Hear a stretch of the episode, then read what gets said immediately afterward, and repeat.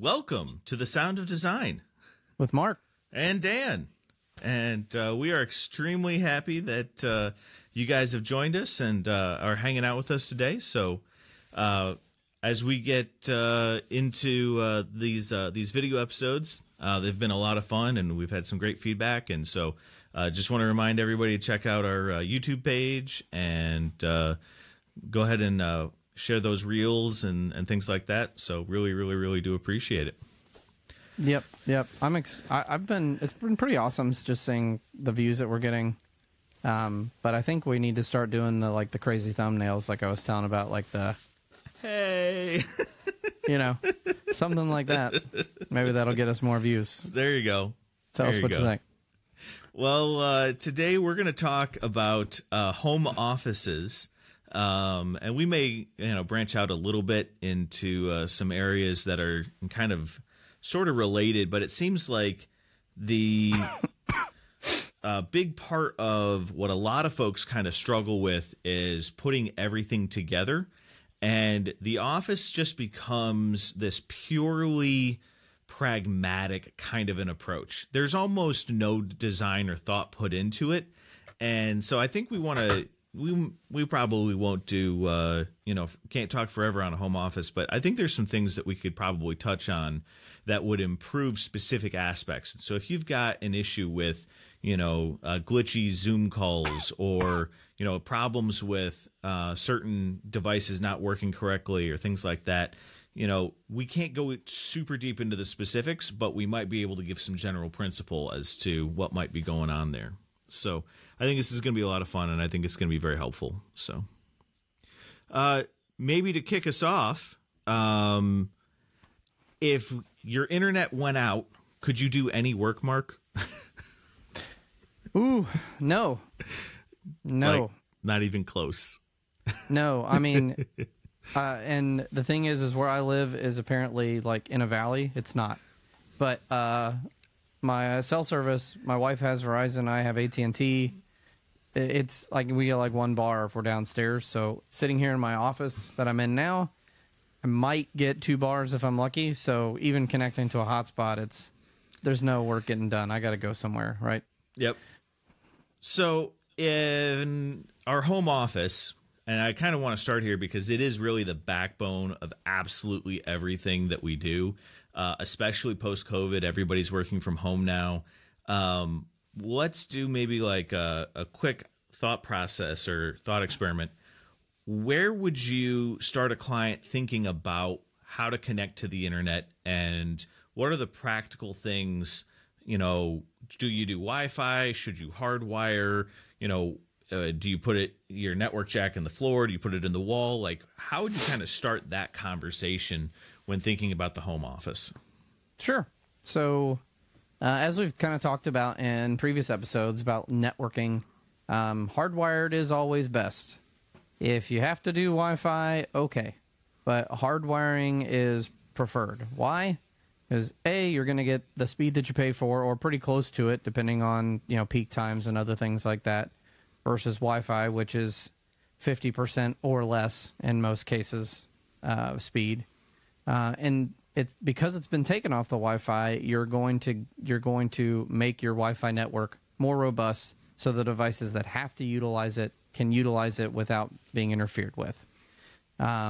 So when we're talking about pre-wires, way back in episode 1 or 2, whichever one we talked about in pre-wires, we talk a lot about Cat 6 and Ethernet. So if you're building the home office and your desk is going to be against a wall, put a Cat 6 there. If it's going to be in the middle of the room, put a Cat 6 on the floor. If you're going to have a printer, if you're going to have something along the wall, separate spaces, run multiple Cat 6s there. It's just going to make your experience better with minimal effort, so to speak, and as far as, especially if you're pre-wiring, right? You're talking pennies on the dollar to get those cables where they need to be.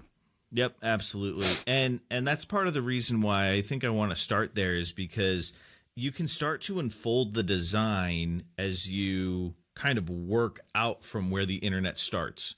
So if the network is got to go to a computer and that computer is going to be on the back wall and so is your printer, and, you know, so are some of those other devices. You know, you may want to consider putting in what's called a network switch, right? Something that gives you multiple Ethernet ports. So that way you can plug one into your pre-wire, and then you can plug your printer into the next one, and so on and so forth. And I think that becomes your computer into the next one. That becomes one of those sort of hubs, right? Yeah. And I think the nice thing about that is that no matter what devices you're going to use nowadays for your home office, almost all of them are going to require some sort of network. And so just putting that switch in place seems like a really simple thing and really easy thing. But if you don't think about it and you don't take 2 seconds and go, oh, yeah, we should do that. And we should probably have a power outlet right next to it so we could plug these devices in. And so then you got to think to that next level. Maybe I should have a surge protector or a UPC, something like that, that you could maintain that connection the whole time. So all of those things now start to stack up. And so before you know it, you've got 5 pieces of gear. I've got the printer, I've got the desktop, I've got the switch, and I've got a UPC. And like, where does all that stuff go? Well, we should probably find a spot for it somewhere in the room so we kind of have a clean design. Maybe we can put it in a cabinet, that kind of an idea. Yeah. You mentioned very briefly there are some devices that have to be on Wi-Fi. So let's say I have one of the new MacBooks or a very nice cell phone. Yep, exactly. Yep. Mm-hmm. And I gotta have Wi-Fi, right? Can't hardwire the device. Laptops and things like that. So what device would you put into that switch that would give me the best, strongest possible Wi-Fi signal? Sure. I mean, a wireless access point for sure is going to be your best bet, based on, getting you the best coverage in that space. Now, we've talked a lot about these devices over the past several months, and it may not be the best placement if you've got one in the room next door, but in a lot of times, in a lot of homes here in Tennessee, especially, offices are usually at far corners of the house. And depending on the access point used, I usually try to have a triangle of Wi-Fi distribution utilizing those access points. So it ends up going in the office in most cases anyway. I say triangle just because it's easy in most of the houses here, but again, it needs to be customized to your space. Yeah, absolutely. And when you say triangle, you mean the placement of the different access points, right? So yes. If I've got a bedroom on one corner and I've got a bonus room upstairs and I've got the office on the opposite side, then we're kind of creating this triangle effect of broadcast and of Wi-Fi access points. So you can sort of imagine, no matter where you go in the house, you have access to your wireless connectivity. And I would also like to just call out real briefly, going back to the networking episode for a split second, there's that 2.4 and 5 gig band, right? And now we have, with Wi-Fi 6, a 6 gig band. That has just become available as well. And it's not really being utilized by a ton of devices, but it is still available. So as you start to think through putting in that network switch or that PoE switch, as the technology changes and as the needs change and as the devices continue to upgrade, because these are the kinds of devices that are going to be replaced every couple of years.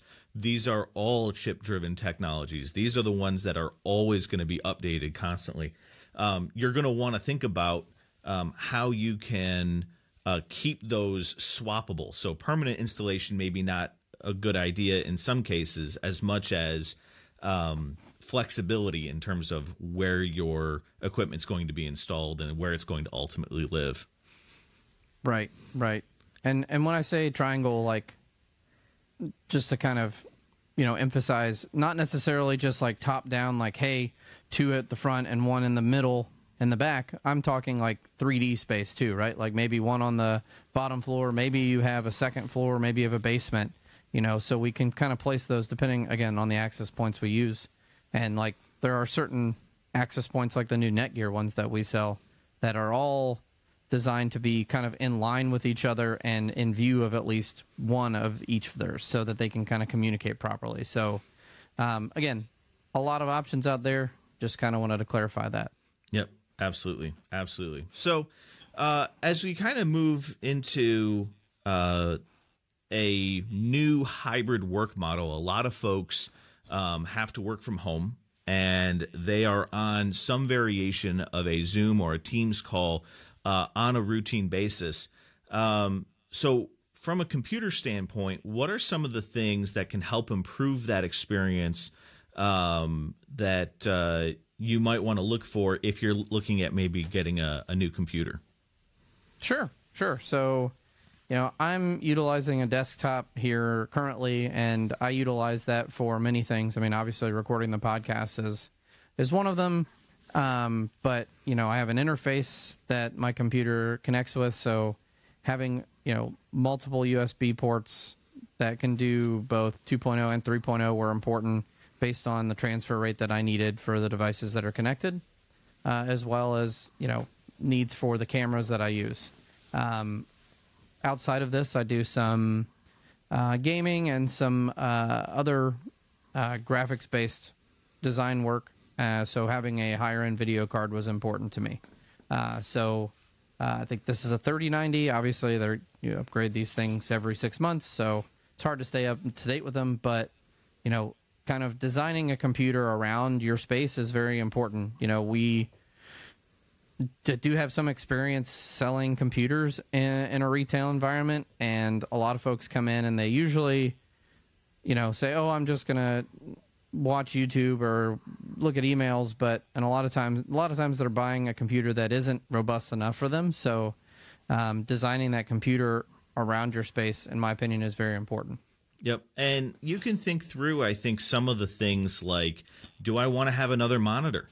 It depends on your workflow, right? So there are some questions that you can ask yourself, like, yeah, I want to be able to see a dashboard of 6 or 7 things, and that all needs to be up at one time. Well, you know what? Maybe we should think about where a second monitor or maybe even a small TV should go in that particular home office. If you want to watch the news while you're doing your work and other things, and you want to have that on in the background, and you may want to send the video signal right from your computer over to this television or to this other monitor, well, then, yeah, it kind of makes sense. We should think through the ports that are on that machine.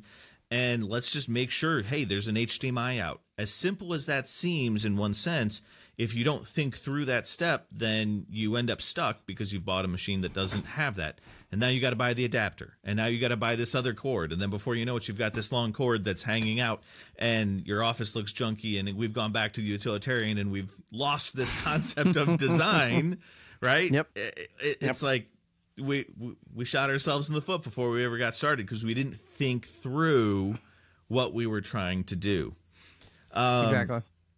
Now, you did mention, and I'm glad that you did, that you use an audio interface. Mm-hmm. And that you do, obviously we're doing the podcast, so like we you're seeing our faces from a camera. Yep.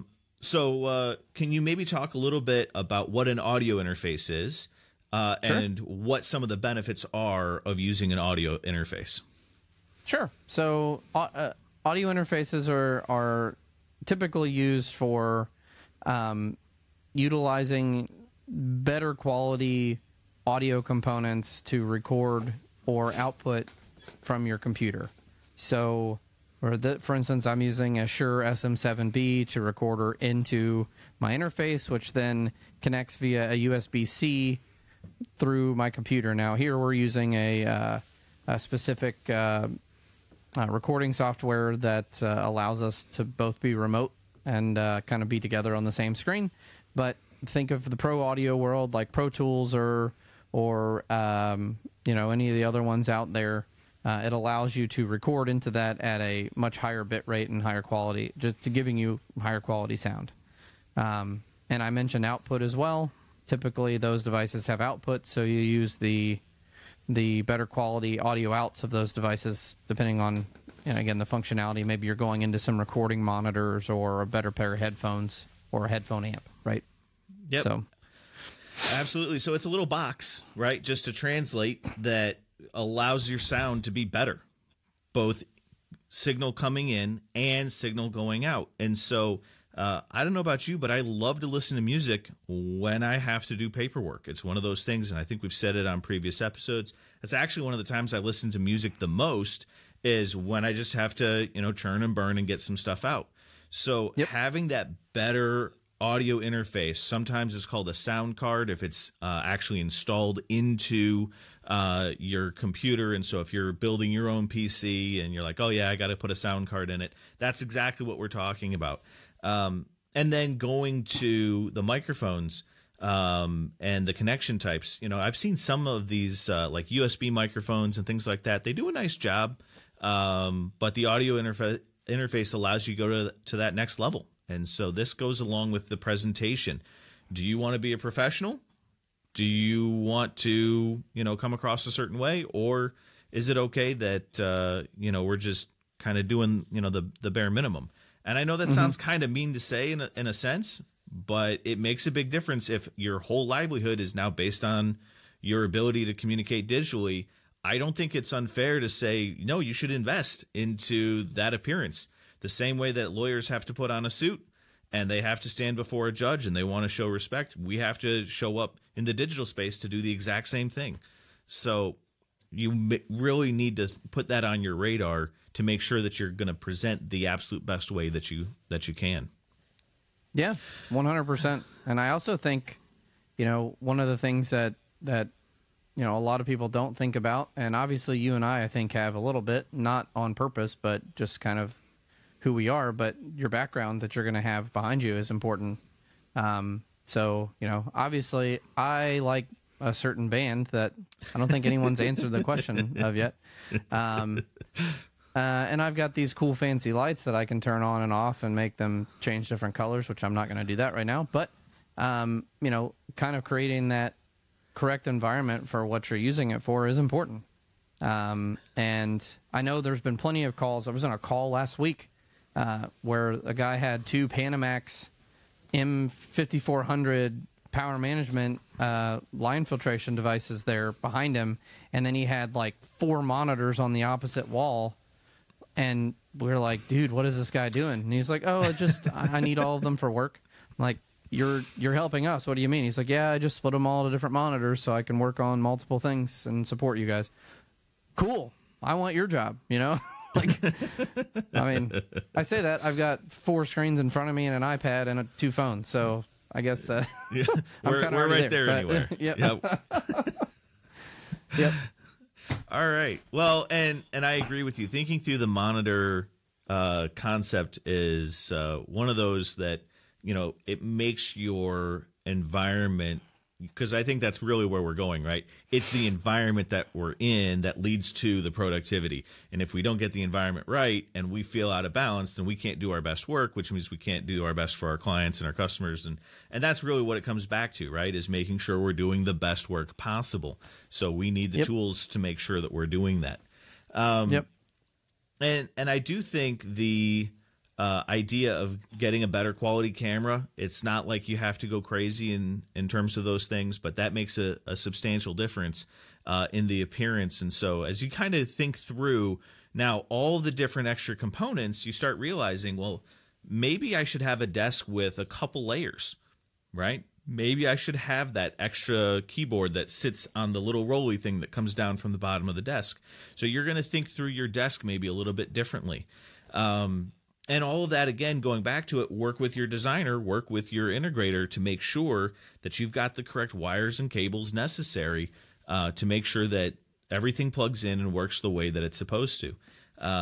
So cannot stress that enough.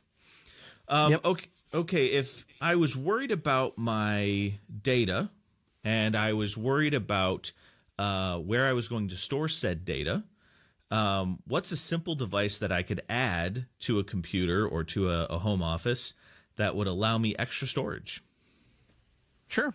There's several options out there.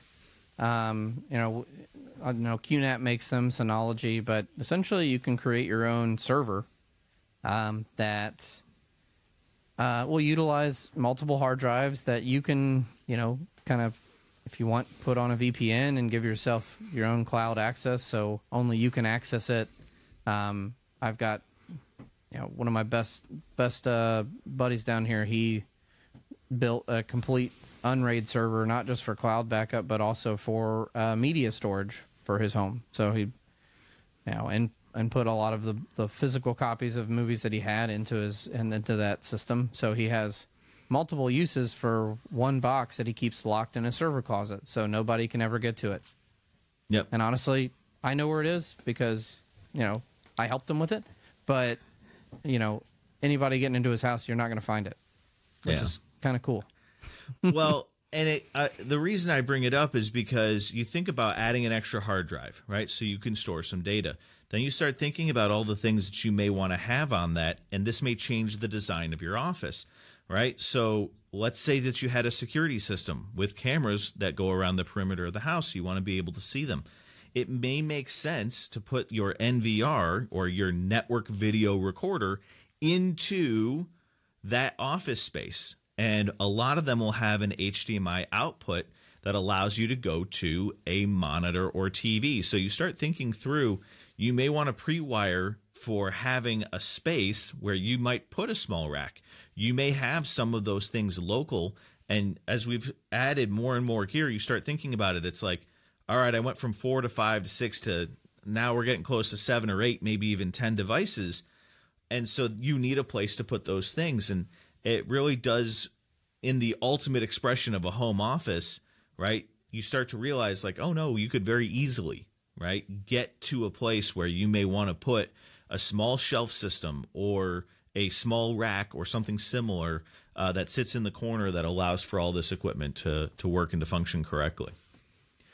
All right, let's say that I want to put a turntable in my office. I've seen a lot of guys do this.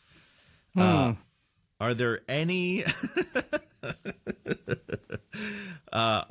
turntables or types of turntables that you might recommend if I just wanted to do something pretty clean and pretty simple? Yeah. So I actually used to have one in my office. I don't anymore. It's downstairs on my main system now. But the cool thing was is that you know, we kind of passed over it with speakers a little bit, but, you know, I had powered speakers in the room at the time. And they actually had I used the phono preamp, connected that, and then connected directly to the speakers. So I didn't need any amplification because the speakers already had it built in. Fast forward to now, I have passive, and, you know, I would need a receiver and the turntable, you know, because the receiver would need to power the speakers. However, there are a couple options out there from Project and from McIntosh that have turntables that have amplification built into them. So if you like the sound of passive speakers over powered speakers, depending on who you are, you know, if you like that passive sound, but you don't want the extra receiver, you get the McIntosh turntable with the amp built in, and boom, you're good to go. You put your vinyl on, you turn it on, your volume control's right there, and you're good to go. Yep, absolutely, absolutely. And I'm glad that you went there, and I was hoping that you would, because those types of turntables, whether you do one with a built-in phono preamp, right, going to those powered speakers, or you do one with the amplifier built in, means that you don't have the extra boxes. And so in an office, which is typically a smaller space where that space is at a premium, but you still want to do something, then this becomes one of those options that makes a very quick and very clean type of an experience. And there's not a lot of wires. There's not a lot of extra cords and cables and things that you have to worry about. And I'm reminded, honestly, of a story for a client of mine that we've done a lot of work for, honestly, very extensive. And his main listening room is his office. And it's kind of genius because whenever he brings clients over to the house, it becomes a great talking point. and it becomes something that they can kind of connect and really, you know, build a lot of rapport and build a real relationship, because they're talking about music. They're talking about something that they both enjoy and things along those lines. And so even if you have a little bit of a bigger space, it might be a good idea, especially if it's client facing, to put something a little bit nicer in. Don't be afraid of going to an integrated amp and a turntable and a nice pair of speakers, and, you know, give folks the correct experience about who it is that they're going to work with and the type of things that they can expect, especially as we continue in our gig economy and people are, you know, working from home. It's like you have to invest into your space a little bit in order to make sure that clients feel comfortable. And so I think it's one of those things that really does kind of it's not just a nice to have. It becomes kind of a need to have, depending on how you set some things up. So correct. And definitely, if you're listening to this, check out the MTI 100 McIntosh integrated turntable, because it is amazing. Sweet. It is sweet. It's got tubes. Yes. It's cool. That thing is I'm really excited, honestly. Some of the things they've done recently over the last few years, I wasn't a huge fan of, but at the same time, I think they're trying to really bring that brand into the future. And some of the most recent additions have been absolutely, absolutely stellar. Really, really, really happy to see what they're doing. I agree. So. I agree. I mean, it kind of goes back to, since we're on it, goes back to they really do focus on the home office. I mean, they've got... a couple of new products. I say new products. They've been around for a little bit, but they are essentially two-channel systems in a box. Yep. So it's a, you know, probably 3.5-4 foot wide box with, in the center, you've got the cool McIntosh logo and some meters with speakers, and then a woofer built into the bottom of the base of it. So it's designed to sit on a shelf, but it's designed to give you a premium experience. It's, and they actually have a Grateful Dead one that's out right now, which, I mean, awesome. I'm not a huge fan of the Grateful Dead. Like, I'm not, you know, the biggest fan out there, but it's a awesome specialty piece that, yeah, if you like it, definitely check it out as well. Well, and I so it's funny because, as you're saying that, I'm thinking back to like some of the places where I've seen McIntosh in movies, like the John Wicks and The Departed, and, you know, some of those things. And it's like their brand just sort of gives off this vibe that is unlike anything else. I don't know how else to describe it. There's just something so otherworldly and so classic at the exact same time that they kind of managed to accomplish. That's not to say that other brands aren't good. I mean, there's plenty of different options out there, but they just really do capture not just sonically an amazing sound, but also just an iconic look. And so it dresses up the office, right? It dresses up, you know, are you going to spend a bunch of money on a very nice desk? You might as well spend a bunch of money, quite honestly, on a very nice stereo to go right along with it. So it really does kind of go hand in hand. Yep. And everybody needs a PS2K powered subwoofer. Just look it up. It's 2,000 watts. It's like 1,000 pounds. Check that out too. There for your home. For your home office. I'm kidding. Okay. All right. Well, I want to ask a quick question. Do you have any new demo tracks that you would like to share, Mark? Oh goodness. I know I've thrown you on the spot. No. I mean, honestly, you know, I may have mentioned The Midnight at some point in time, but they've been one of my favorite bands to listen to pretty much all the time, whether I'm trying to get hyped up or relax or anything along those lines. It's, you know, electronic meets actual drum instruments meets guitar meets saxophone. And one of my favorite songs to demo from them is, Dance by Yourself. Is that what it's called? Hold on, I'm going to look it up here. Yep. Just so I can remember it.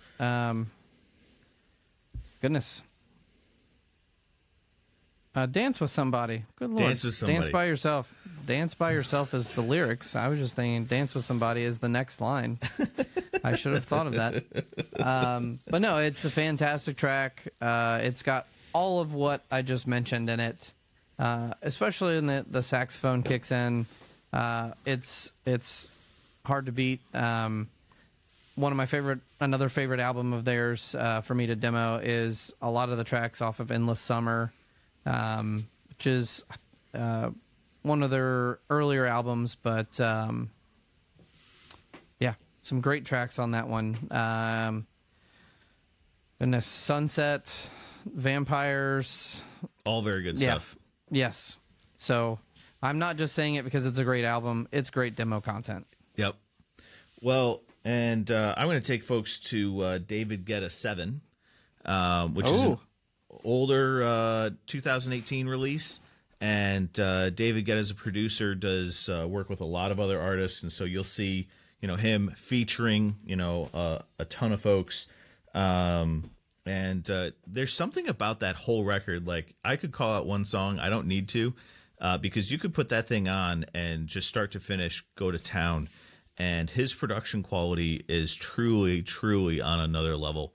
Just all sorts of ear candy, really, really well mixed, you know, amazing vocals. And if you don't like one track, you can always, there's so many different options, quite honestly, that there's always something that you can find. So definitely check out David Guetta. All right.